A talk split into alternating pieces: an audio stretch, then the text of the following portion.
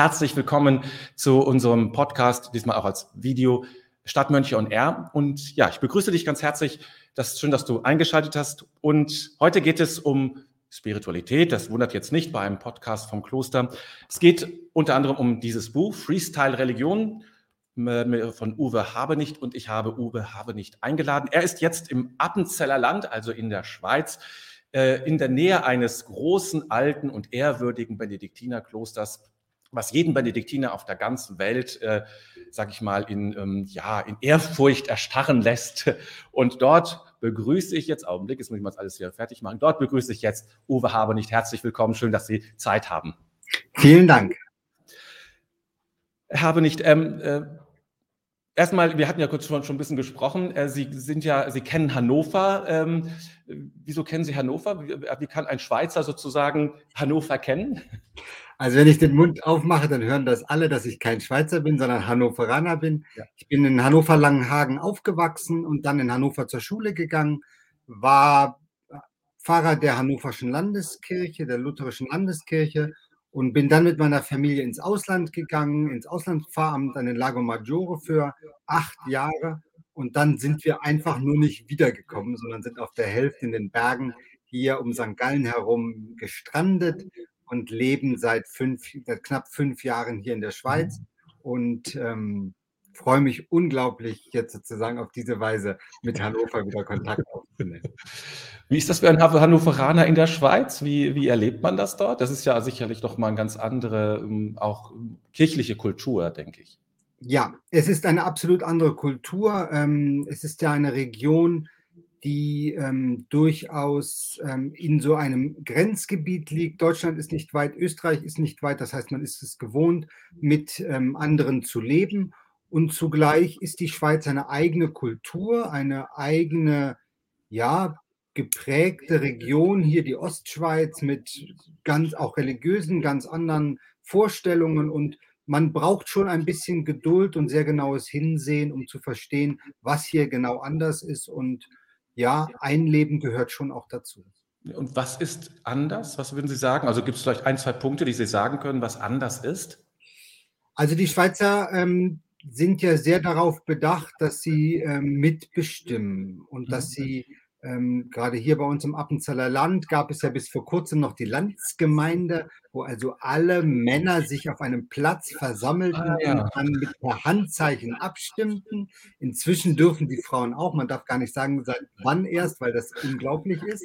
Ja. Ähm, aber das heißt, man hat ein großes Gefühl dafür, dass man Dinge selbst bestimmt und mitbestimmt. Mhm. Und ähm, das prägt auch das kirchliche Leben. Also als lutherischer Pfarrer war ich es natürlich gewohnt, ein mhm. Stück autonom zu sein, auch Sachen entscheiden zu können. Jetzt hier in der Kirchgemeinde, in der ich arbeite, äh, bin ich angestellt und ähm, habe ein sehr klar begrenztes Aufgabenfeld und das ist, fühlt sich schon nochmal sehr anders an. Das heißt, Laien spielen in der reformierten Kirche in der Schweiz eine sehr große Rolle und üben diese Rollen ähm, auch sehr aus. Nun ist das ja im, äh, sag mal, im evangelischen Bereich ohnehin ja schon viel größer, als dass wir das im katholischen Bereich haben. Also, aber Sie würden sagen, das ist nochmal eine Steigerung zu dem, was wir hier in Deutschland haben. Also diese, dieser Gedanke auch von Freiheit und von Selbstbestimmung. Absolut. Ja? Absolut. Also wir sehen das in, in allen Lebensbereichen. Wir erleben es äh, in den Kirchen, in denen eben die, die Vorsitzenden der Kirchgemeinden, die Kirchgemeinden sind ganz autonom ähm, Laien sind, die sehr verantwortungsvoll riesige Kirchgemeinden leiten und eben äh, auch entsprechende Entscheidungen treffen können, dafür Befugnisse haben. Und alles wird immer durch die gesamte Gemeinde abgesichert. Einmal im Jahr gibt es sozusagen eine, eine Assemblea äh, Generale, hieß das in Italien. Das ist ja auch so eine Art Gemeindeversammlung. Und da wird also alles diskutiert, alles besprochen und jeder Rappen nochmal umgedreht. Also das heißt, ähm, die, der Einzelne hat hier große Möglichkeiten der Mitgestaltung und das ist schon was sehr Besonderes, ja. Es hört sich nach sehr, sehr, sehr viel Lebendigkeit an. Ja, also Lebendigkeit insofern, als natürlich ähm, eine große Rechenschaftspflicht hier besteht. Also mhm. ähm, wir als Hauptamtliche sind unseren Gemeindegliedern Rechenschaft schuldig über die Dinge, die wir tun, wie wir sie tun, womit wir sie tun, wie viel wir ausgeben, wo wir Schwerpunkte setzen. Also es gibt, ähm, es wird hier immer im Team gearbeitet, es sind immer große Gruppen, die Entscheidungen treffen Und der Schweizer ist da in, de, in der Hinsicht ein Mannschaftssportler. Äh, Solos sind hier nicht erwünscht, sondern man macht die Dinge zusammen und miteinander. Okay, und, ähm, ja. Das ist schon eine ganz eigene eigene Stimmung und auch eine eigene Art zu arbeiten, an die man sich eben auch gewöhnen muss. Das, das kann ich mir vorstellen. Ja, das kann ich mir vorstellen. Ja, nun dazu passt ja auch Ihr Buch, das sie geschrieben hat, Freestyle Religion in gewisser Hinsicht zumindest, aber es geht sicherlich noch über das hinaus, was Sie wahrscheinlich in der Pfarrei ähm, kennengelernt oder kennengelernt haben oder kennenlernen, Freestyle Religion. Ähm, wie sind Sie auf dieses Buch gekommen? Es hängt ja hinter Ihnen, es ist ganz passend, hängt ja auch ein Plakat zu diesem Buch. ja, der, Verlag schickt mir das immer zu und ich weiß immer nicht, was ich damit machen soll. Und deswegen habe ich gedacht, jetzt hänge ich wenigstens mal eins an die Tür, dann sehe ich es und jetzt sehen es sogar alle. Ja, genau, richtig. Ja. ja, wie sind Sie auf dieses Buch gekommen? Was hat Sie dazu bewegt, das zu schreiben? Also, ich erlaube mir mal ein ganz bisschen auszuholen. Ähm, ja. Mhm. Wir sind eben als Familie vor 12, 13 Jahren ins Ausland gegangen ähm, für mich war das auch ein echtes Beiseitetreten aus einem deutschen Pfarramt. Also der, der durchschnittliche lutherische Pfarrer ist ja mit sehr vielen Dingen vertraut und betraut. Und äh, meine Hauptaufgabe in meiner Kirchgemeinde südlich von Bremen war es, wirklich Geld ranzuschaffen. Also okay. ähm, die, die, Unterfinanzierung der Kirchgemeinden wird ja zum Problem und habe sehr viel Zeit und Mühe in Fundraising gesteckt. Mhm, mhm. merke aber mit der Zeit, das kann es irgendwie nicht sein ähm, mhm. dass ich als Pfarrer jetzt dauernd mit den Kontoauszügen beschäftigt bin. Und das Neuanfangen im Ausland war für mich dann nochmal eine spirituelle Auszeit. Also wirklich zu sagen, ich äh, widme mich nochmal neu meiner Spiritualität. Es war eine kleine Gemeinde, ich habe sie mit meiner Frau geteilt, das Pfarramt, sodass wir auch ein bisschen mehr Zeit hatten. Und ähm, habe angefangen, über Spiritualität neu nachzudenken, habe ein erstes Buch geschrieben, das heißt Leben mit leichtem Gepäck. Da mhm. geht es darum, was man alles loswerden muss, wenn man ins Ausland geht, dass man feststellt, was ich so angehäuft habe an Gedankenkonstrukten, das trägt nicht mehr und man muss von vorne anfangen. Mhm. Und nach diesen ersten Aufräumarbeiten des Ballastabwerfens ähm, kam für mich so ein bisschen die Frage, was, was ist es denn eigentlich, was Religion wirklich ausmacht im positiven Sinne? Wie würdest du das beschreiben für dich erstmal? Und äh, wir haben drei Söhne, die äh, begeisterte Sportler sind. Und die haben in äh, Italien begonnen, Parkour zu machen. Parkour mhm. ist Freerunning. Mhm. In Italien bewegt sich ja kein Kind alleine und meine Aufgabe war das, also die mehrmals die Woche da zum Sport zu fahren. Und da es sich nicht lohnte, wieder nach Hause zu fahren, saß ich also jede, jede Woche mehrere Stunden in der Turnhalle und guckte denen zu, wie die über Hindernisse sprangen wie die rückwärts Backflips übten und Frontflips und Wallspins und all diese Dinge. Und so mit der Zeit hatte ich den Eindruck, so könnte oder müsste doch eigentlich Religion sein. Etwas Leichtes haben, etwas Eigensinniges haben, also wirklich etwas sein, wo, wo Lebendigkeit auch spürbar war. Und das war so ein bisschen der Leitfaden, mhm. nochmal neu über die Strukturen von Religion nachzudenken. Und der Titel atmet jetzt sozusagen meine Abende dort in diesen Sporthallen nach. ja, kann ich, äh, kann mich nur vorstellen. Ich kenne das nur sozusagen von Bildern oder Sequenzen aus Filmen. Ähm, es ist so eine sehr, sehr eine, eine neue Form des Sportes im Grunde, glaube ich, aus Kanada kommen, die dann ähm, äh, viele Jugendliche gerade in Großstädten ja auch äh, viel machen, dann eben durch die, über ähm, verschiedene Hindernisse zu springen. Ähm, fangen wir nochmal ganz grundsätzlich an. Was ist Spiritualität? Und es geht ja im Kern um Spiritualität. Du steht ja dann auch, glaube ich, im weiteren Fall, genau, auch auf dem im, äh, Untertitel. Also es geht um Spiritualität. Was ist, was, was, wie würden Sie Spiritualität beschreiben oder bezeichnen oder definieren? Ja, das, ähm, das ist nun sozusagen das Spannende, dass äh, in, meinem, in meinen ersten Überlegungen ich noch sehr stark mit dem Begriff der Spiritualität gearbeitet habe. Mhm. Dann festgestellt habe, das ist ein Begriff, der einfach schwierig ist, weil er belastet mhm. ist. Die, eine denken an, die einen denken an Spirituosen, äh, die anderen ja. denken an Esoterik. Also da hat jeder so ein bisschen seine Vorstellung. Und ähm, mein Versuch war, mal einen Begriff zu finden, der ich sage mal, unbelastet ist. Einen Begriff neu zu prägen, der so ist, ähm, dass ich die Chance habe zu sagen, so verstehe ich das, mhm. ohne dass jeder sofort tausend Ideen dazu hat, weil andere schon da ganz viel zugeschrieben haben. Sodass dieses Freestyle Religion mag ich sonst gar nicht, da jetzt so einen englischen Begriff zu benutzen. Und trotzdem hatte ich den Eindruck, es ist ein Begriff, der uns ein bisschen ins, ich sag mal, ins offene Meer hinausträgt, wo wir mhm. mehr Freiheit und mehr Bewegung haben. Okay. Deswegen habe ich jetzt einfach erstmal etwas Unbelastetes genommen. Ja. Und der, ich sag mal, der entscheidende, der entscheidende Schritt war dann eigentlich zu sagen, ähm, Religion ähm, und Spiritualität, sagen wir gelebte Religiosität, das wäre meine Kurzdefinition von Spiritualität, gelebte Religiosität, die verstehen wir nicht, wenn wir sie en bloc verstehen. Also mhm. ich denke, das ist etwas, äh, was, was Ihnen auch begegnet, dass, dass wir mit Menschen zu tun haben, die eine religiöse Praxis haben, die ich zum Teil sehr erstaunlich finde, zum Teil wirklich wunderbar finde, aber ähm, dass ich mich manchmal frage, ist es das schon? Also ist das vollständig? Mhm. Verdient das schon das Prädikat, spirituell zu sein? Also wenn ich morgens das Frühstück für die Familie mache, dann lachen mich ja von meinen Teesorten schon 13 spirituelle Angebote an. Atme dich frei, fühle dich stark. Also wir werden ja mit spirituellen Botschaften geradezu überschüttet. Und ähm, immer habe ich den Eindruck, das sei nicht vollständig, sondern das sind Ausschnitte. Mhm. Menschen, die in die Natur gehen, die in der Natur sehr intensiv kommunizieren mit Pflanzen, mit, äh, äh, mit Tieren, mit allem Möglichen, das finde ich gut und richtig und ich glaube, das hat etwas. Aber ich hatte immer den Eindruck, das kann es noch nicht vollständig sein. Mhm. Freestyle Religion versucht jetzt mal eine ganz, eine vollständige Landkarte zu zeichnen. Mhm. Den großen wahnsinnig an, aber es war wirklich der Versuch, zu sagen, was gehört denn eigentlich in den Bereich so einer gelebten Spiritualität dazu, sodass ich sagen kann, jawohl, das müsste man eigentlich im Blick haben. Ähm, die Benediktiner haben ja eine sehr schöne Formulierung dafür gefunden, nicht in der Regel, aber in der Tradition, das Ora et Labora, eigentlich et Studio gehört ja noch dazu, aber mhm. haben im Grunde genommen eine Formel gefunden, mit der sie das beschreiben ähm, die Bewegung von Thésée, die Gemeinschaft von Thésée hat mit Kampf und Kontemplation das beschrieben, Bonhoeffer mit Widerstand und Ergebung. Das heißt, es gab immer schon den Versuch, das gelebte, den gelebten Glauben mit ein, zwei Begriffen zu umreißen. Und was ich jetzt gemacht habe in Freestyle Religion ist, dass ich sage, ja, nehmen wir mal Ora et Labora, da hängt schon, also da haben wir schon mal das Entscheidende, was wir, was wir sehen. Das heißt, es gibt ein im engsten Sinne geistlichen Bereich und es gibt einen Bereich, der ums Tägliche geht, wo wirklich Welt mitgestaltet wird.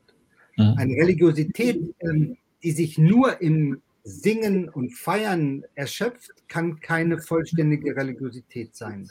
Nur mhm. auf die Straße zu gehen und für etwas zu kämpfen, erschöpft sich selbst, kann auch keine vollständige Religiosität sein. Das heißt, wir brauchen offenbar beides. Mhm wenn, ich, wenn man sich das mal vorstellen kann, das würde dann so aussehen wie eine liegende Acht, wie so ein mhm. Unendlichkeitszeichen. Ora et labora, Widerstand und Ergebung, also so zwei Bereiche. Und dann ist mir aber aufgegangen, nein, das ist zu wenig, da fehlt noch etwas. Und ich hatte dann das Glück, etwas zu entdecken, ähm, was, was wirklich sehr, sehr schön ist. Und zwar gibt es in Italien einen modernen Künstler, Michelangelo Pistoletto. Der mhm. ist in Deutschland wirklich wenig bekannt, ist aber ganz spannend, ähm, weil er ein neues Symbol geschaffen hat. Er hat das bekannte Unendlichkeitszeichen um mhm. einen weiteren Kreis erweitert, sodass man drei Bereiche hat. Und jetzt hatte ich den Eindruck, das könnte ein Modell sein für das, was ich gelebte Religiosität nenne. Das heißt, wir haben einen Bereich, da geht es wirklich um die individuelle, spirituelle Erfahrung, das, was wir mhm klassisch mit dem Beten, mit dem Kontemplativen verbinden. Wir haben auf der anderen Seite einen Bereich, der mit Weltgestaltung zu tun hat, der sich dem Material, dem, dem Kultivieren von etwas mhm. widmet. Und dann gibt es aber, und das ist das, was mir in der Tradition stark gefehlt hat, dann gibt es noch einen Bereich des liturgisch-kultischen, nenne ich den. Das heißt, mhm. wo wir nicht alleine sind mit unserem Gott, sondern wo wir zusammenkommen, religiös zusammenkommen und religiös feiern. Und in diesem mittleren Bereich fließen im Grunde genommen die anderen beiden Bereiche mit ein. Wo ich mhm. sage, das wird getragen von einer persönlichen Spiritualität, von einem persönlichen Glauben und es wird getragen von einem politischen Engagement. Und nur wenn diese drei Bereiche, ich nenne das, ich weiß gar nicht, ob es das gibt, aber ich nenne das Fließgleichgewicht. Mhm. Das heißt, wenn, diese, wenn, wenn es Austausch zwischen diesen drei Bereichen gibt und die sich die Waage halten, dann kann man in einem Vollsinne von dem sprechen, was ich eine, eine, eine gesunde und eine, eine tragfähige Spiritualität oder gelebten Glauben nennen mhm. Das klingt ja erstmal so ein bisschen normativ auch. Genau. Das, das ist jetzt spannend, dass wir mhm. natürlich im, im spirituellen Bereich ähm, verschiedene Haltungen haben. Also das heißt, mir begegnen Menschen mit sehr unterschiedlichen spirituellen mhm. Ausrichtungen und ich bin weit davon entfernt zu sagen, das sei richtig oder das sei falsch. Mhm. Das Normative im Bereich der Spiritualität finde ich schwierig.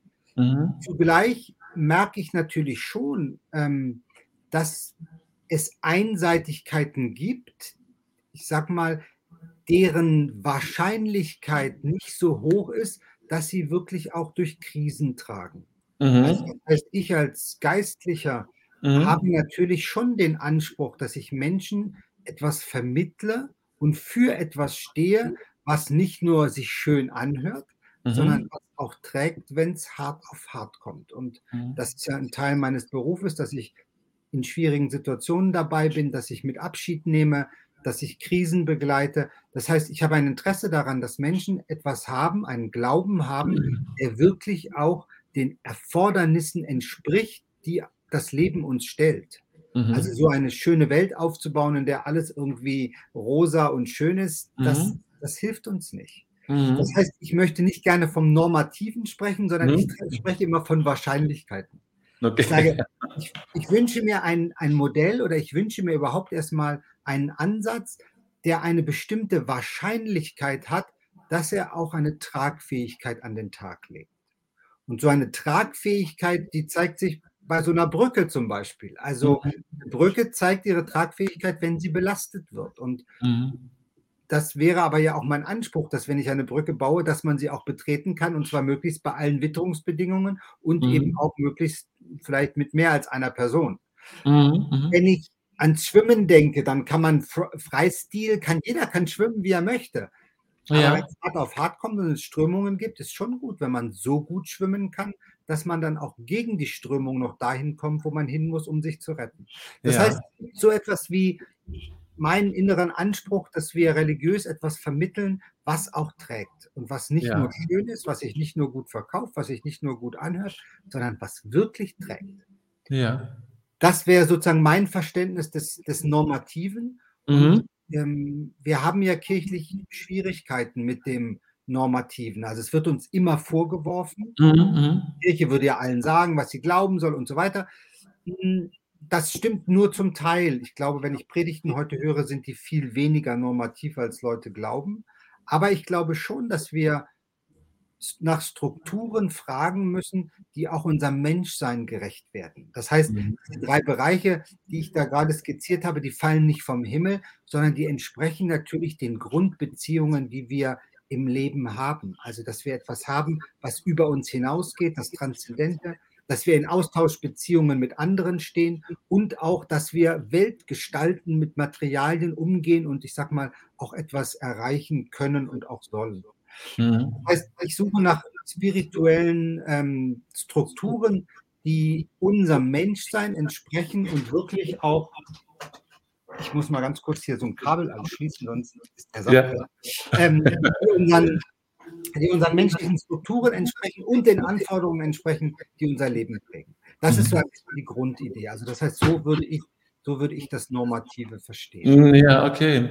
Was ist denn, ähm, äh, das ist ja alles sehr nachvollziehbar, was Sie sagen. Das kann ich auch alles, äh, verstehe ich auch alles ganz gut. Ich meine, ich, ich habe das Buch auch gelesen, von daher ist, ist mir das auch klar, aber ähm, vielleicht können Sie noch mal deutlich machen, was ist jetzt sozusagen das, ähm, was ist das, äh, das, das Freestyle da dran an diesem Ganzen? Ja. Das ist das Freestylische sozusagen.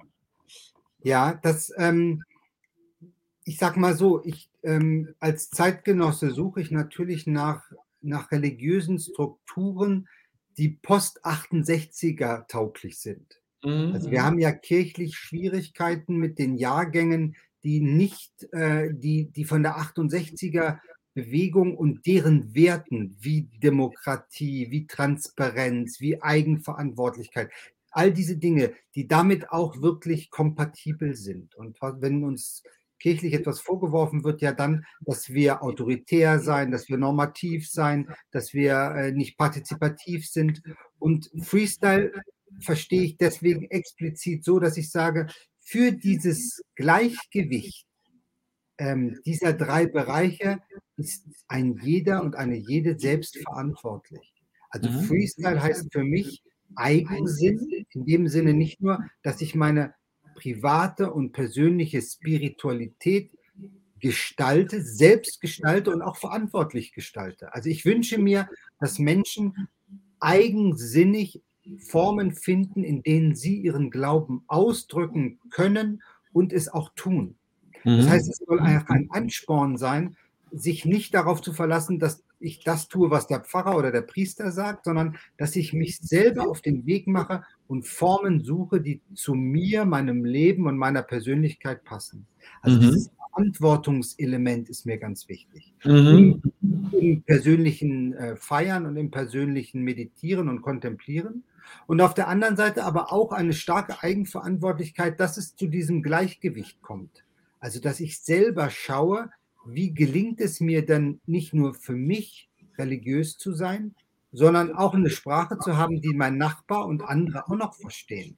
Und zwar so, dass wir dann kooperativ auch Dinge miteinander wirklich noch machen können und auch den Anspruch haben, etwas Gutes zu vollbringen für andere. Also Mhm. das Moment der Eigenverantwortung und des Freien habe ich versucht, mit diesem Freestyle nochmal etwas stärker zu machen. Ähm, das ist jetzt so eine halbe Frage auch nochmal an Sie, aber wenn man in einen Orden eintritt, dann hat man oder dann begibt man sich viel stärker in eine geprägte Mhm. Spiritualität oder Religiosität. Und ähm, die meisten von uns, die eben nicht diesen Rahmen einer geprägten Spiritualität haben, müssen sich eben auf die Suche machen, wie sie das selber gestalten. Also Luther hat ja mal so schön gesagt, die, die Welt wird uns zum Kloster. Mhm. Mhm. Das heißt aber auch, es gibt viel mehr Möglichkeiten und das ist eine Aufgabe, die wir vielleicht kirchlich unterschätzen. Also Mhm. Auch ein Stück dabei zu unterstützen, zu ermutigen, ähm, auch zu ermächtigen, das tatsächlich zu können, wirklich eigene Spiritualitäten zu leben und auch noch viel aktiver nach Orten zu suchen, wo die eigene Spiritualität eben sich mit der von anderen verbinden kann. Ja, das ist natürlich immer im katholischen Kontext noch stärker, weil das, äh, das, äh, das Hierarchische ein viel stärkeres Moment ist und viel äh, strukturgebend ja auch ist und von daher auch ähm, viele es gewohnt sind, nach oben zu schauen. Äh, was sagt der Pfarrer, was sagt der Priester? Ähm, darf ich das überhaupt? Ähm, das sind dann noch viel größere Ängste und das Thema Freiheit ist dann noch gar nicht äh, anfänglich durchdekliniert worden äh, und, und auch Selbstständigkeit. Das machen jetzt einige, das, das passiert ja auch ganz viel, in Deutschland, in, in der Schweiz hat ja ganz eigene Geschichte und wir sprachen am Anfang schon darüber vor dem Interview, dass eben dieser Gedanke der Freiheit ein ganz wichtiges Thema ja auch ist und der Selbstständigkeit. Und von daher ist das schon, ähm, ich erlebe das auch, dass viele ähm, oder anders, ich würde es anders formulieren. Ähm, ich habe den Eindruck, dass ähm, durch viele kirchliche Strukturen Menschen eher von sich selbst entfremdet werden, weil sie sehr stark von außen gelenkt werden sollen und sich auch dann teilweise lassen, weil sie es so gewohnt sind, aber nicht zu etwas Eigenem finden, weil sie nicht gelernt haben, gerade in, in sich in spirituellen Momenten, ähm, sich selbst zu spüren und das, was sie spüren und erstmal wahrnehmen, was immer das sein mag, ernst zu nehmen. Genau. Äh, sondern das immer erst in Frage stellen, weil es erst äh, von außen genehmigt werden muss, sozusagen. Und das ist ähm, eine, halte ich für ein ganz ein zentrales Problem, weil äh, die das Selbstspüren eigentlich die Voraussetzung ist, um etwas Eigenes zu entwickeln. Ja, es gibt ein, ein schönes Zitat von, ähm, von einer Schriftstellerin, die sagt, mit dem eigenen Raum beginnt auch das eigene. Ja, ja, ja, ganz schön ganz gesagt. Schön. Und, ja. ähm, und der, der, der Meister sagt das ja ganz schön. in deinem stillen Kämmerlein. Also ich mhm. weiß gar nicht, ob man früher überhaupt solche Türen hatte. Ich ja. habe immer schon gefragt. Aber, aber das, was Luther zu wissen mit stillen Kämmerlein übersetzt, mhm. ähm, ich denke, einen eigenen Raum sich zu schaffen, mhm. in dem ich unbeobachtet und unbewertet dem, meinen eigenen Empfindungen, meinen eigenen Wahrnehmungen nachgehen kann. Das mhm. ist etwas sehr, sehr Wichtiges. Und wir müssen, glaube ich, kirchlich ähm, viel mehr dazu ermutigen. Mhm. Also ich mhm. wünsche mir sozusagen zwei Extreme. Ich wünsche mir einen extremen Eigensinn. Mhm. wirklich im positiven Sinne, dass. Menschen ihren eigenen Spuren, auch Lebensspuren folgen und dem Raum geben. Und ich mhm. wünsche mir auf der anderen Seite mehr Gemeinsinn, mehr Kooperationsfähigkeit. Also in der Schweiz ähm, habe ich manchmal den Eindruck, ist das auch nicht immer so ganz im Gleichgewicht. Mhm, ähm, okay. Ähm, da erlebe ich manche, die eben sehr auf Kooperation sind und dann fehlt ja. mir ein bisschen der Eigensinn und die anderen sind dann wiederum sehr, äh, sehr eigensinnig. Sehr eigensinnig und nicht mehr, und nicht mehr fähig, mit anderen ja. gemeinsam etwas zu tun. Und ich mhm. glaube, da, da müssen wir uns neu verorten und ähm, der, der Titel ist natürlich provokativ, Freestyle Religion, ja. weil, er, weil er in eine Richtung stößt, die erstmal mit Kirche nicht assoziiert wird, nämlich Freiheit und Eigenverantwortung und Eigeninitiative. Mhm. Und, und, das wünsche ich mir aber, dass Menschen viel selbstbewusster, also das, was wir reformatorisch ja lange schon entdeckt haben, dass wir diese Selbstverantwortung, ähm, diese Unvertretbarkeit in meiner eigenen Spiritualität, dass wir dazu ermutigen, und mhm. auch anleiten. Also das ist ja mhm. nicht so, dass man das alles neu erfinden muss. Mhm. Ähm, aber ich glaube, es ist schon gut, wenn wir nochmal Mut dazu machen, wirklich auch mal krumme Wege zu gehen, ähm, um dann das eigene zu entdecken. Es ist zum, vielleicht, ähm, ich will das auch mal so in den Raum stellen. Ähm, ähm, Abraham Maslow hat das ja geschrieben in seinem kleinen Buch. Also das, das Titel, der Buch, das Titel heißt ja, jeder Mensch ist ein Mystiker. Wäre das so etwas? Ja, etwas anders ausgedrückt natürlich. Ja, jetzt, ja. Ne? Finde ich gut. Also ich, ähm, ich finde, Sie haben das vorhin sehr schön, sehr schön beschrieben. Also ähm, wir, wir leben natürlich, also nicht jeder von uns ist ein Meister Eckhart. Nein, nein. Das bin ich übrigens auch nicht. Also es muss ja nicht, es muss ja nicht jeder gleich ein Meister werden. Mhm.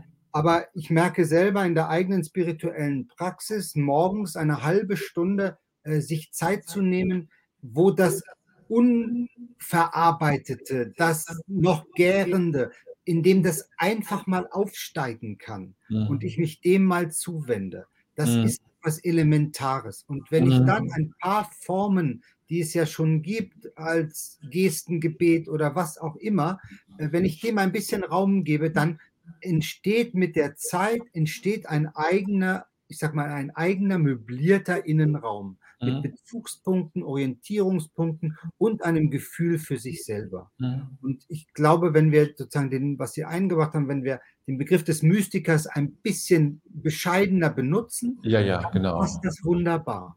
Ja, ja, das ist jetzt nicht, du musst nicht gleich der Fachmann oder die Fachfrau sein, ne? genau. ne? sondern das ist, das ist wirklich, das ist demokratisiert gesehen sozusagen. genau, es ist demokratisiert gesehen und wir haben natürlich immer Schwierigkeiten, dass wir, dass wir immer von, dass wir immer von den Profis her denken. Ja, ganz also genau. Ja. Wir, wir, sind natürlich auch wahnsinnig äh, enteignet, oder? Ja, ja, ja, ganz genau. Es gibt immer Profis. Es gibt ja, immer wen, der das besser kann. Ähm, aber so wie wir die Freude am Handwerkern bei Obi sehen, wenn die Leute mit ihren Karren da durch die, äh, durch die Gänge schieben, so wünsche ich mir das religiös auch. Mhm. Das, also die Dinge, die ich so baue, äh, die sehen auch alle ein bisschen komisch aus. Neulich hatte ich mal meinem Sohn, der hat eine Säge und eine, eine Schleifmaschine gekriegt, haben wir über Weihnachten haben wir vor zwei Jahren mal einen Stuhl gebaut. Und dann habe ich neulich mal mit dem Gottesdienst gemacht. Da sagt jemand, um Himmels Willen, wo, wo hast du denn diesen Stuhl her? Und äh, den habe ich gebaut. Also, das heißt, wir müssen auch lernen, da zu sagen, das ist mein Bereich und da muss nicht alles perfekt sein, das darf mhm. auch halb fertig sein, das darf fragmentarisch und anfängerhaft sein und trotzdem hat es seinen Wert, weil es eben uns entspricht. Und mhm. dem dem Raum zum Wachsen zu geben und dazu zu ermutigen. Das, das, ist, mhm. eins das ist einer der Hauptimpulse eigentlich äh, dieses Buches. Das würde ich mir unglaublich wünschen. Ja, das kann ich sehr gut, das sehr gut teilen, finde ich sehr gut. Das teile ich wirklich 100 Prozent. Marc, jetzt eine persönliche Frage. Was hat Sie denn spirituell auf Ihrem, auf Ihrem Lebensweg geprägt? Ja, das gehört mit zu den Dingen, ähm, denen man dann auch nachgeht. Ähm, mhm. Die Frage freut mich insofern, als ich gerade wieder angeknüpft habe an Altes. Ähm, ah, schön. Äh, ähm, ich war als Jugendlicher mit 16 ähm, bis 18 zweimal in TC gewesen. Mhm und ähm, war jetzt wieder mit einer Gruppe dort in den Herbstferien für ein paar Tage. Ich kann vielleicht nachher noch ein paar Sätze dazu sagen zur Corona-Bibel, die wir hier mhm. gemacht haben, ähm, haben, waren dort und das war für mich ein enormes Anknüpfen und habe nochmal gemerkt, wie sehr diese Bewegung dort in Tese tatsächlich Teil meiner eigenen Wurzeln ist. Mhm, mhm. das Schweigen, das Singen, das Hören, ähm, einen eigenen Raum zu schaffen, ähm, einen eigengestimmten Raum zu schaffen, in dem äh, das Zuhören und das auf sich selber hören Raum hat. Das ist für mich ein, ein starkes Erbe, was ich aus diesen Jugenderfahrungen mitgebracht habe. Das ist so, so ein bisschen der eine Flügel. Und der mhm. zweite mhm. Flügel sind die evangelischen Kirchentage. Ah ja, okay. Ein fröhliches Christentum, was über die Schlänge, Stränge schlägt, was nicht immer ausgeglichen ist, was auch mal politisch nicht korrekt ist, weil es mal sagt, das ist nicht in Ordnung. Also ich merke, die Bewegung der Kirchentage ist eine Bewegung, die mir sehr nah ist, ähm, weil ich dort ein sehr zeitgemäßes Christentum mhm. erlebt habe und immer wieder erlebe. Ähm, und in diesem in diesen zwei Polen spiegelt sich im Grunde, diese zwei Pole spiegeln sich im Grunde genommen ja auch ein Stück in meinem Modell wieder, nicht? Das, mhm. das Kontemplative und das, mhm. das politisch Engagierte und im Mittelbereich das, was eben natürlich Teil meiner äh, meines Pfarramtes ist, eben mit Menschen Gottesdienst zu feiern. Also es sind mhm. wirklich diese, diese Bereiche, die mich selber sehr, sehr geprägt haben und, und die ich immer wieder neu auch entdecke, muss ich sagen. Also jetzt hier sehe ich, lese gerade eine, eine Biografie von äh, Frère Roger. Ähm, da möchte ich nochmal wirklich Mut machen. Es gibt eine, eine wahnsinnig dicke Biografie über ihn, die man ganz schnell liest, weil sie so wunderbar ist, die einfach nochmal hilft, diese Berufung dieses Mannes zu verstehen und was er dem 20. Jahrhundert vermacht hat. Also mhm. das ist wirklich toll. Mhm. Wir hatten es, glaube ich, als Tischlesung in der Abtei in Meschede. Ich war da mal ein paar Mal dann da, habe das teilweise mit, mithören dürfen. Aha, ja, ja, ja. Genau, und dann, das darf ich aber auch nochmal sagen. Ähm, und dann sind es tatsächlich auch Besuche in Klöstern. Also ich war mhm. ja in Meschede auch äh, mehrmals zu Besuch. Ähm, das, ähm, also das Aufsuchen von geprägten Orten, also sich mal in eine Tradition hineinfallen zu lassen und einfach mal dabei zu sein. Dazu würde ich immer wieder Mut machen. Mhm. Das mhm. muss ja dann nicht das eigene werden. Und trotzdem nee, gibt es, äh, ich habe zum Beispiel neulich äh, eine, eine, eine Predigt geschrieben, äh, zum Thema ähm, der Komplet. Mhm. Ähm, das Böse, der Teufel geht umher wie ein brüllender Löwe und ja. sucht, welchen er verschlinge. Ja, das sind so Sätze, das ist toll, wenn man sich mit Traditionselementen auseinandersetzen kann und dann daraus eigene Formen auch wieder gießen kann. Und, ja. und, und in, diesem, in diesem Wechselspiel befinde ich mich selber auch, entdecke auch immer wieder ganz Neues und ganz anderes, aber hole auch tatsächlich Altes. Also ich lese jetzt gerade wieder die Quellen von Thésée, jeden mhm. Tag eine Seite, also wo man in diesen uralten Texten immer wieder neu anfängt. Ja, ja. Ähm, wie sieht, ähm, jetzt komme ich wieder zurück auf, auf Ihr Buch, wie sieht ähm, hm, Kirche in, ähm, als Freestyle Religion aus? Also ist das eher ein Mosaik mit verschiedenen Steinchen oder wie, kann, wie, wäre, da, wie wäre das passende Bild dafür? Ich hatte neulich jemand kontaktiert und hat gesagt, ähm, ich möge doch mal in die Gemeinde kommen. Ähm, die Person habe äh, eine Freestyle-Gemeinde vor sich. Okay. Also sei sie dabei zu planen und zu überlegen, da dachte ich, oh, da wüsste ich selber nicht so genau, wie das aussieht. Also ähm, eine Landkarte und Freestyle Religion, ähm, dieses Modell ist erstmal eine Landkarte, soll mhm. helfen zu verstehen, mhm. ähm, wo bin ich und wie bewege ich mich. Mhm. Hm, mir war es jetzt erstmal wichtig, dass, wenn ich Menschen begegne, ich das mal einordnen kann. Wo, mhm. in welchem Feld bewegen die sich eigentlich? Mhm. mhm. Dann vielleicht auch mit der Frage, was fehlt. Also das, das ist ja eine Frage, die ich mir selber auch stelle. Ne? Also ich bin in, in, in zwei der Bereichen, glaube ich, ganz gut und im dritten wird es, ne? mhm. ne? aber, aber ich weiß wenigstens, dass da jetzt was fehlt und achte da nochmal anders drauf. Das heißt, mhm. es ist zunächst erstmal wirklich eine, eine Landkarte, die ich versucht habe mhm. zu zeichnen, um mal das Ganze in den Blick zu nehmen. Ähm, konkret ähm, würde ich sagen, könnte es helfen, den Kirchengemeinden zu schauen, wo, wo sind wir, wo stehen wir und auch da wieder die Frage, wo, wo fließen die Dinge nicht ineinander. Also wir haben ja in den Kirchgemeinden und wie im privaten Leben, glaube ich, auch das Problem, dass es viele Bereiche gibt, die stehen irgendwie völlig unverbunden nebeneinander. Und wir mhm. wissen ja aus den, aus den psychologischen Studien, dass uns das krank macht. Wenn mhm. wir zu viele Dinge haben, die irgendwie nicht zusammenpassen. Das heißt, wir sind durch, darauf angewiesen, dass es Austauschbeziehungen zwischen den verschiedenen Bereichen gibt. Und ich glaube, dieses Modell der Freestyle Religion kann den Kirchgemeinden und den Einzelnen helfen, nochmal zu schauen, fließen wirklich verschiedene Aspekte ineinander? Oder läuft irgendwo was nur für sich und läuft leer? Ich gebe Ihnen mal ein Beispiel. Also, ähm, ich glaube, das kennen alle. Wenn wir, wenn wir Gottesdienste besuchen, wenn wir irgendwo zu Gast sind, dann spüren wir das ja sehr schnell, ähm, ob das Substanz hat und oder ob das sich nur um sich selber dreht. Mhm. Also es gibt Gottesdienste, da habe ich den Eindruck, da wird über alles die religiöse Soße gegossen und mhm. das war's. Mhm. Aber da wird nicht weder miteinander gefeiert, noch für andere mitgebetet und mitgefeiert. Also das heißt, wir haben ja äh, evangelischerseits, das sage ich jetzt mal ganz selbstkritisch, wir gründen ja ein Kompetenzzentrum nach dem anderen für Gottesdienst, Liturgie und für Predigt und alles weiter. Aber Gottesdienste gelingen dann, wenn wir spüren, es ist ein Engagement für die Welt da.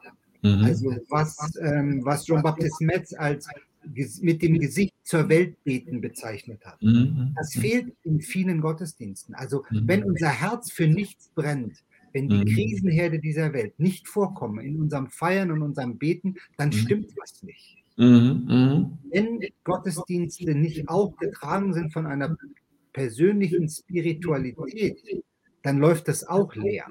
Mhm. Und ich glaube, dass, dass dieses Modell uns hilft, weniger an den Techniken zu arbeiten, also wo steht der Pfarrer und wie muss er sprechen, damit ihm zugehört wird, als an mhm. diesen Austauschbeziehungen zu arbeiten. Mhm. Also die Kirchgemeinden müssen wieder diakonisch sein, sie müssen handelnd sein, sie müssen engagiert sein, sie müssen für was kämpfen. Eine Kirchgemeinde, die nicht auch für etwas kämpft und sich für etwas einsetzt, die läuft leer. Mhm. Die nicht diese persönliche Spiritualität fördert und anregt, läuft auch leer. Das ist wie ein mhm. Orchester, wo nie einer zu Hause übt. Das mhm. Dauer auch nicht. Mhm. Also es ist so ein bisschen wie so ein Diagnoseinstrument, glaube ich. Ähm,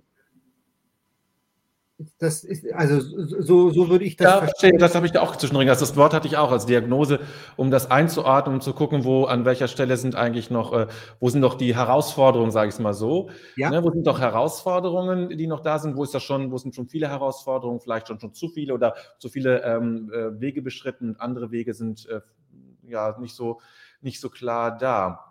Es ist so ein bisschen, was ich, äh, ich habe immer zwei Worte, äh, die sind sehr schnell missverständlich. Ich sage sie trotzdem gleich, aber sie sind sehr schnell missverständlich.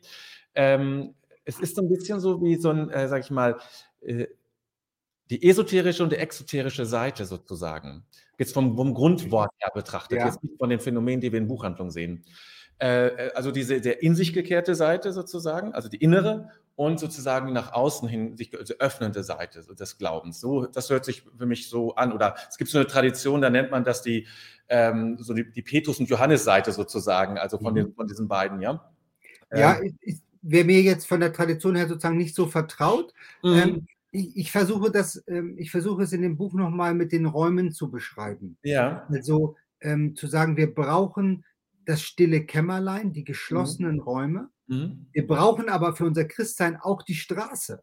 Also wir, mhm. wenn wir nicht auf die Straße gehen und auf der Straße präsent sind, äh, in der katholischen Tradition sind die Straßenexerzitien seit mhm. einigen Jahren ja sehr sehr mhm. im Kommen, Gott sei Dank. Das finde ich eine ganz wichtige Bewegung, äh, weil es äh, uns in unsere Zeit bringt und auch die, die Wunden und Risse unserer Zeit zeigt und deutlich macht. Also wir müssen auf der Straße sein, wir müssen im stillen Kämmerlein sein und wir brauchen aber, und das ist jetzt so ein bisschen das Neue, woran ich jetzt äh, ähm, lange nochmal neu, auch nochmal tiefer gearbeitet habe, wir brauchen so einen Zwischenraum.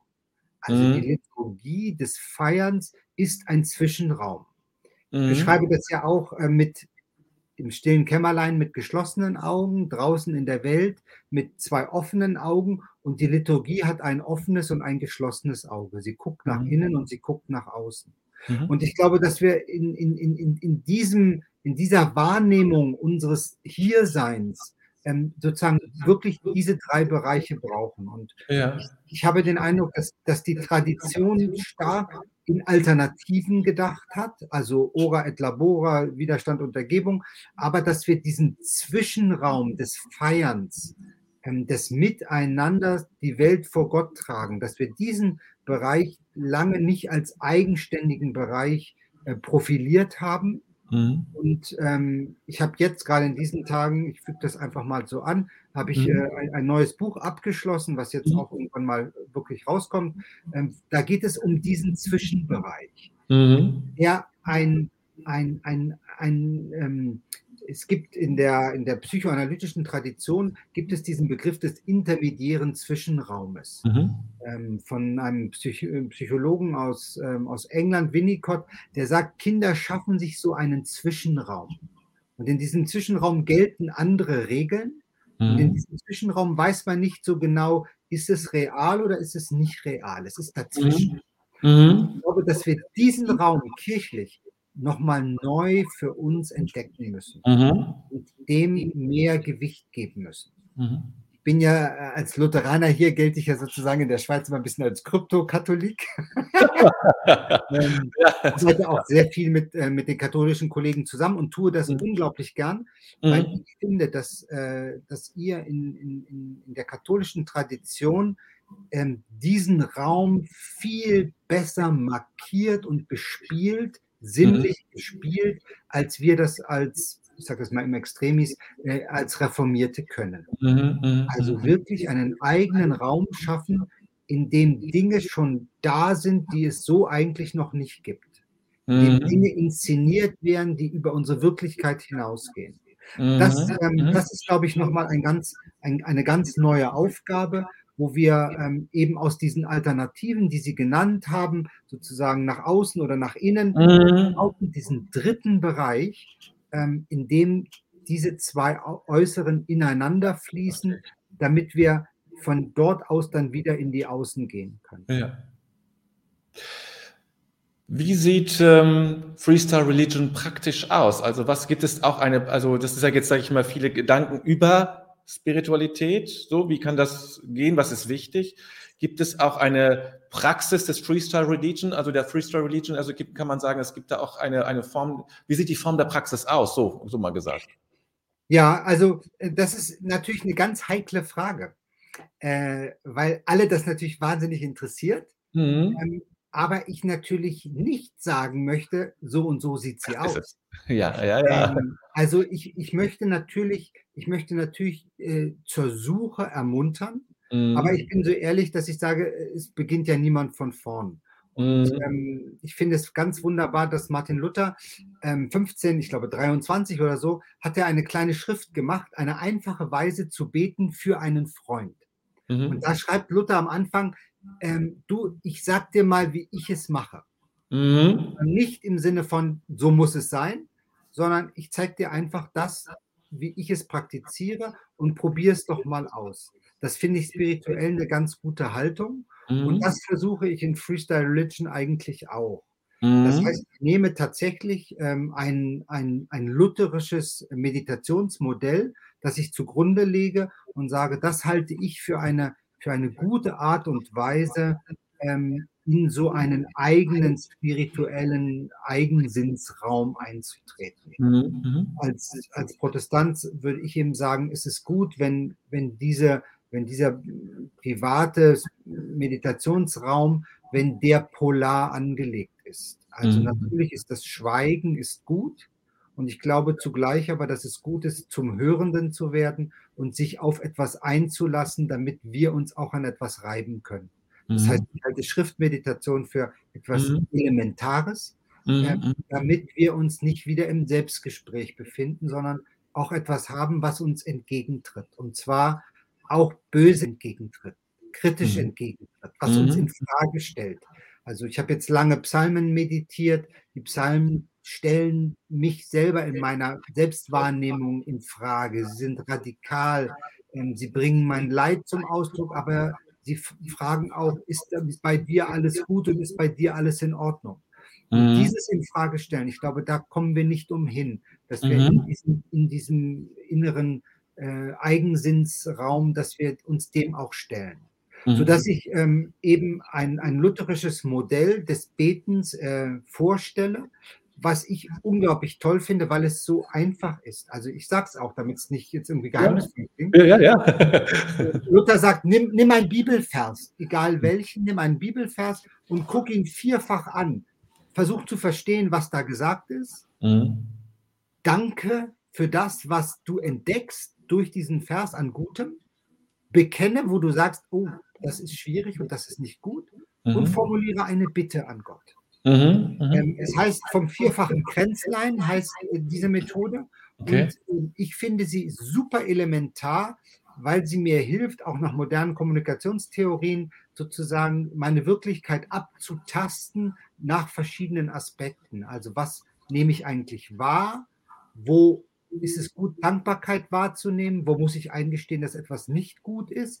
Und wo wende ich mich an Kräfte, die über mich hinausgehen? Das mhm. sind elementare, äh, elementare Erfahrungen. Und wer beginnt, und ich tue das jetzt schon sehr lange, wer beginnt ähm, sehr langsam äh, biblische Bücher, das habe ich von den Katholiken gelernt, Lectio Divina, nicht mhm. nur Lieblingsverse raussuchen, sondern ein ganzes biblisches Buch mhm. über Jahre lesen. Wer, denke ich, so seine Bibel durchflügt, der, der wird zum Hörenden und er stellt sich sich selber auch nochmal gegenüber und auch kritisch gegenüber. Ja. Also das wäre sozusagen der eine, ja, eine ja. Teil des, dieses, dieses privaten, ähm, dieses privaten Meditierens, des persönlichen Meditierens als eine Möglichkeit. Es gibt dann noch Anregungen für in der Natur meditieren und so, das, das ist ein weites Feld. Da ist wirklich auch gut, wenn jeder seine eigenen Erfahrungen macht. Grundstruktur, würde ich sagen, ist das Polare. Das ist schon mhm. Ähm, für das andere ähm, ermuntere ich natürlich ähm, mit verschiedenen Bewegungen, also St. Egidio in Italien, die sehr sozial aktiv sind, mit Gemeinwohlökonomie, mit Straßenexerzitien. Also ich glaube, es gibt inzwischen eine ganze Vielfalt von, von Möglichkeiten, tätiges Christentum zu leben und sich dafür einzusetzen da braucht man, glaube ich, keine Anleitung dafür. Aber mhm. ich möchte eigentlich dafür ermuntern, dass, dass jede und jeder nochmal schaut, wo könnte ich denn auch einen Beitrag zum Gemeinwohl leisten und wo, wo ist es gut, dass ich auch ein Stück über meine direkten Interessen hinaus etwas für uns alle tue.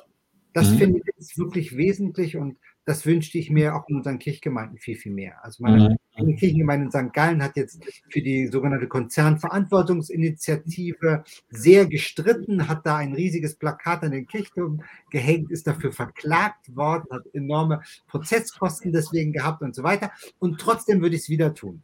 Mhm. Also es ist wichtig, dass wir als Kirchen, finde ich, Position beziehen, nicht immer und zu allem, aber zu wesentlichen Punkten. Mhm.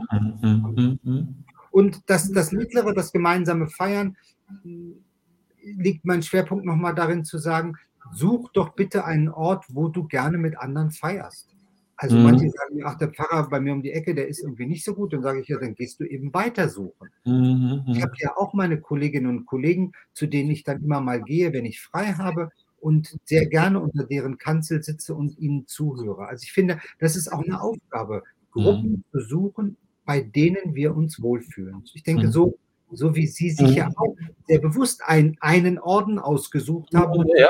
dessen, dessen Grundausrichtung gefällt mir. Also, und das würde ich mir wünschen, dass wir, dass wir dahin kommen, dass jeder, und deswegen bleibt es Freestyle, dass jeder diese drei Bereiche für sich immer wieder neu abschreitet und nach Orten sucht, wo er das ein Stück leben kann. Mhm. Wie war denn die Reaktion auf Ihrem Buch? Was, was haben Sie erfahren, mitbekommen von Kolleginnen, Kollegen aus Ihrer Gemeinde oder sonst irgendwie Rückmeldungen, Rezensionen oder was auch immer kam? Ja, also ich bin, ähm, ich bin ehrlich gesagt überrascht gewesen, wie viele Reaktionen es gab. Das Buch ist e-, enorm äh, rezipiert worden, mhm. besprochen worden. Ich bin wahnsinnig viel unterwegs gewesen, eingeladen äh, gewesen, das zu diskutieren. Ähm, ich habe immer noch den Eindruck, dass es, äh, dass es schon auch noch als Provokation wahrgenommen wird. Mhm, also ich mhm. sage das mal ein bisschen böse, den Frommen ist das nicht fromm genug. Mhm. Ähm, das Buch äh, argumentiert wenig biblisch. Es ist keine mhm. biblische Exegese, sondern es setzt sehr ähm, in soziologischen Kontexten an und da haben manche Mühe mit. Also es ist mhm. wirklich kein, mhm. in dem Sinne kein frommes Buch. Das heißt, die sind damit nicht so ganz glücklich. Ähm, die totalen Freestyler finden es zu wenig Freestyle. Mhm. Also das heißt, ähm, ich versuche ja einen Ausgleich zwischen Eigensinn und Gemeinschaftsorientierung. Ja.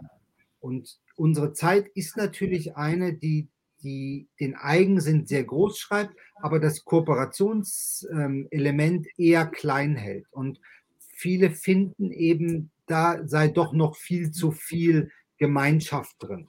Mhm, mhm, also das heißt, ähm, je nachdem, wo Menschen stehen, mhm. in welchen Bereichen sie stehen, finden sie, die anderen Bereiche bräuchte es doch eigentlich nicht, oder? Mhm, mhm, ähm, das ist so ein bisschen, das ist so ein bisschen meine, äh, meine Wahrnehmung. Das ist ja, ja, ja, sehr, äh, je, nach, äh, je nach Position sozusagen sehr unterschiedliche äh, Wahrnehmungen gibt. Ähm, das Buch ist wirklich eine kritische Anfrage an, an, an das eigene Tätigsein. Ähm, das erzähle ich nochmal. Ich war eingeladen, ich sage auch nicht bei welchem, ich war mal bei einem Orden eingeladen. Wir waren bei einer, sagen wir, bei einer Gemeinschaft, ein bisschen mhm. runter sozusagen. Und äh, die habe ich gebeten, ähm, dass jede und jede aus der Gemeinschaft mal eine Kerze in den Bereich stellen, wo sie denn sich verankern wird. Und das ist enorm auch als Provokation wahrgenommen, weil mhm. es natürlich zeigt, das Gleichgewicht gelingt uns nicht immer.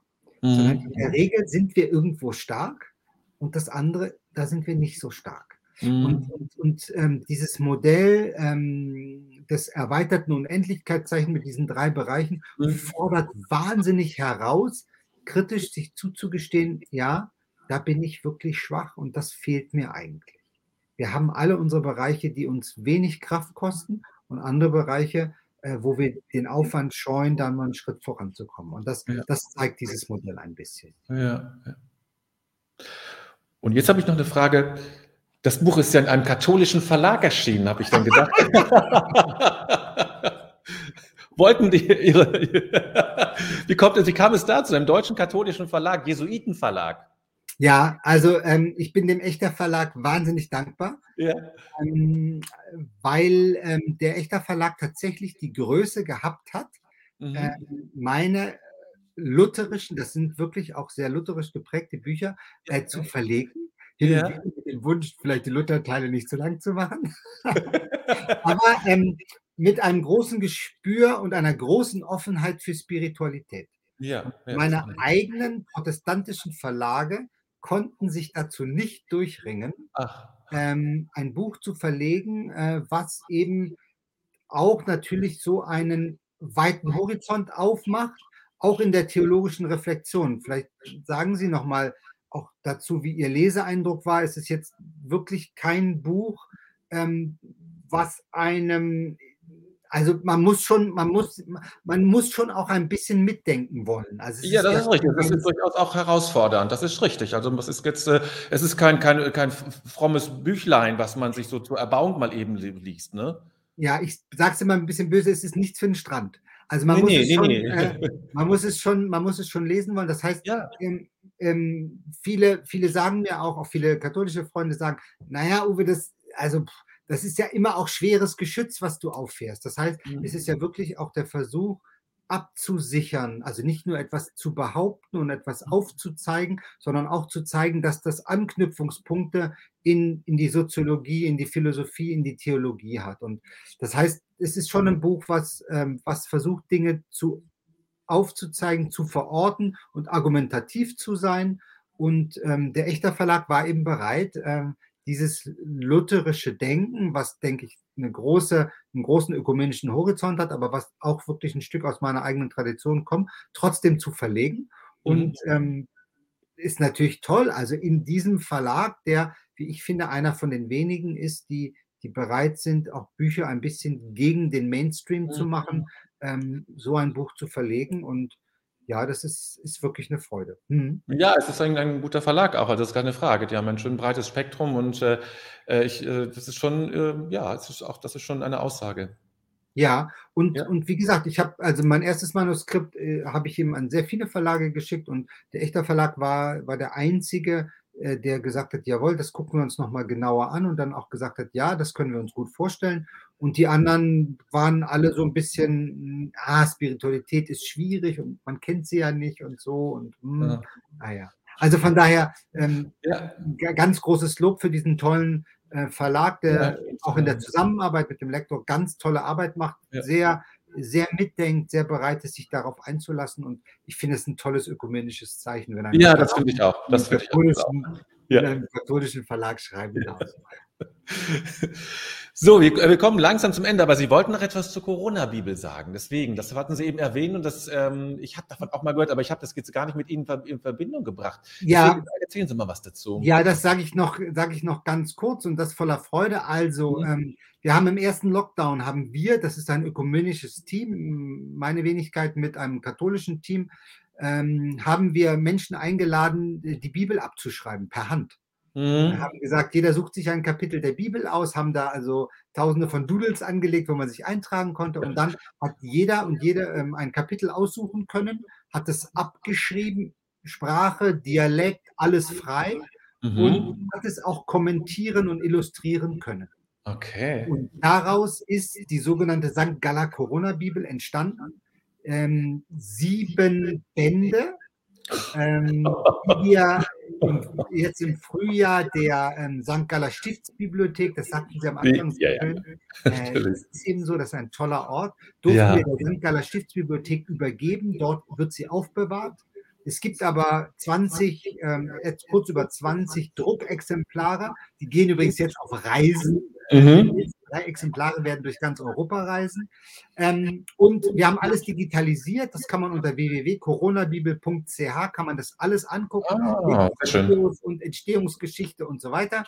Und es ist mein Freestyle Religion Projekt. Ähm, mein katholischer Kollege sagte, was wir gelernt haben, ist Menschen was zuzutrauen. Also mhm. wir haben eben nicht gesagt, schreibt es genauso ab, wie es da steht und wir kontrollieren, sondern wir haben gesagt, ihr nehmt das Kapitel und ihr, so wie ihr es schreibt, so nehmen wir es auch. Und ähm, daraus ist also ein, ein Werk entstanden, was immer wieder voller, mich selber voller Staunen hinterlässt, weil es yeah. so cool geworden ist, weil Menschen sich in dieser schwierigen Corona-Zeit mit etwas auseinandergesetzt haben, ihre eigene Lebensgeschichte allein durch die Handschrift mit hineingeschrieben haben und es ist wirklich etwas, was uns immer wieder neu, neu begeistert, aber eben nur funktioniert hat, weil wir so offen und so frei mhm. einen Raum aufgemacht haben und im Grunde genommen eingeladen haben, ein Stück eigener Spiritualität zu Hause, am Küchentisch, am Wohnzimmertisch, wo auch immer zu erleben und äh, zu erproben. Und das aber dann am Ende eben ein Gemeinschaftswerk geworden ist und es ist wirklich toll. Also wenn ihr mal Zeit habt, müsst ihr darin mal blättern. Ja. Und wie gesagt, sie geht jetzt auf Reisen. Die Stationen werden auch im Internet sein, wird in Deutschland, äh, Österreich und der Schweiz unterwegs sein. Und ähm, ja, das ist so ein, im Grunde genommen so ein, ein Anwendungsvoll von, ja. von Freestyle Religion. Ja, das passt auch beides zusammen. Das ist genau, ja genau so die Ebene, ne? Genau, so stelle ich ja. mir das vor, dass wir Menschen ermuntern, etwas selber zu tun, für sich zu tun und zugleich zu wissen, es geht über mich hinaus. Ja. Das ist, glaube ich, ähm, eine neue Art und etwas, was wir kirchlich mehr pflegen müssen, die Räume viel weiter aufzumachen, viel mehr Zutrauen zu haben. Klammer auf, die Franzosen haben das Projekt von uns übernommen für den französischsprachigen Raum und haben alles kontrolliert. Alles. Jedes Komma. Und meine eigene, meine eigene Corona-Bibeltruppe hat auch mitgemacht bei den Franzosen. Wir hatten einen Fehler drin und wir mussten es nochmal abschreiben. Also, also, das ist auch richtig so, muss man es doch mal abschreiben, ist ja wie in der Schule. Genau. Also das, ich glaube, das zeigt so ein bisschen, das zeigt so ein bisschen den Geist. Ne? Also ja, ja, verstehe. Freestyle Religion heißt für mich eine ganz große Offenheit, ein ganz großes Zutrauen, ähm, dass, dass die Räume, die da sind, dass wir sie auch nutzen. Mhm. Und dass wir mhm. darin auch etwas entdecken können und dass wir dem Geist auch etwas zutrauen. Also mhm. wir haben manchmal kirchlich, sind wir Kleingläubige. Kleinstgläubige mhm. kommt es mir manchmal so vor. Also den Menschen viel mehr zutrauen, zumuten und dann auch sagen, dann geh mal los und schau, was rauskommt. Und ich glaube, von diesem Geist brauchen wir mehr. Und dafür war die Corona-Bibel ein sehr schönes Beispiel. Und ich hoffe, dass Freestyle Religion in der Hinsicht weiter wirkt. Der Nachfolgeband jetzt wird im, beschäftigt sich nochmal mit der Natur und versucht die religiöse Erfahrung nochmal genauer im Sinne dieses Zwischenreiches zu erloten. Aber ich bleibe sozusagen an diesem Thema weiter dran. Aber ich ja. werde jetzt sicher auch erstmal eine Schreibpause machen. Ja, ja. Verstehe ich, ja. Ja, sehr schön, Herr Habenig. Das wäre sehr schön. Das ist, äh, rundete das Ganze, diese Corona-Bibel, rundet das Ganze eigentlich nochmal ab, weil es das so schön auf den Punkt bringt. Das ist äh, gut, dass Sie es noch erwähnt haben. Das hatte ich, wie gesagt, gar nicht so auf dem Schirm, ehrlich gesagt. Genau, und es macht, es macht unglaublich Spaß. Auch bei YouTube gibt es ein paar Videos äh, mhm. zu dem okay. Thema. Das ist toll. Also es lohnt ja. sich, das mal anzugucken. Schön, wunderbar. Herzlichen Dank. Ja, und auch ganz grundsätzlich Dank, dass Sie, ähm, Sie hatten mir gesagt, dass Sie eigentlich ein bisschen ähm, diese ganzen Anfragen ein bisschen zurückschrauben wollen, weil Sie viel zu tun haben. Also wir haben auch noch eine Gemeinde, ja, die ja auch noch Ihre und Familie und all was sonst noch für Sie wichtig ist. Äh, schön, dass Sie trotzdem zugesagt haben, äh, auch gerade in der Vorweihnachtszeit, in der Adventszeit, ähm, sich diese Stunde zu nehmen. Ähm, fand es sehr inspirierend, nochmal sehr schön, auch hellend, nochmal vertiefend, was Ihr Buch angeht, äh, um sich nochmal zu verstehen, aber auch Sie persönlich nochmal äh, zu verstehen, also was, was Sie bewegt und ähm, was Sie dazu veranlasst hat, dieses Buch zu schreiben. Ein bisschen kommt das ja auch vor, aber das äh, hat mir nochmal ein, ein viel tieferes Verständnis gebracht. Ganz herzlichen Dank dafür. Ich danke Ihnen für das Interesse. Ich finde das Format toll, mhm. ähm, so miteinander nochmal ins Gespräch zu kommen ja. und wenn es Menschen gibt, die noch Fragen haben oder etwas wissen wollen, man kann mir wirklich schreiben und ich bemühe mich auch zügig zu antworten. Ja. Also jederzeit sehr gern. Okay, ja, dann bedanke ich mich auch nochmal und äh, auch an die Zuschauer. Herzlichen Dank, ob nun jetzt oder später zugeschaut wird, wie auch immer. Herzlichen Dank und äh, ja, äh, im nächsten Jahr geht es dann weiter und dann wünsche ich dir und euch eine gute Zeit, ein gesegnetes Weihnachtsfest natürlich und äh, ein gutes neues Jahr und dann sehen und hören wir uns Januar, Februar, ich kann es noch nicht genau sagen, äh, das Termin steht noch nicht fest, aber ich werde es dann frühzeitig bekannt geben. Also, alles Gute, vielen Dank und ja, bis nächstes Jahr, sage ich dann mal. Gesegnete Weihnachten. Gesegnete Weihnachten, ganz genau. Das war wieder mal unser Podcast. Wenn dir diese Sendung gefallen hat, dann wäre es ganz wunderbar, wenn du uns bei iTunes fünf Sterne geben würdest. Oder wenn du diesen Podcast teilst oder abonnierst oder bei Facebook likest und wir freuen uns auch über Kommentare. Wir danken dir und sagen bis bald.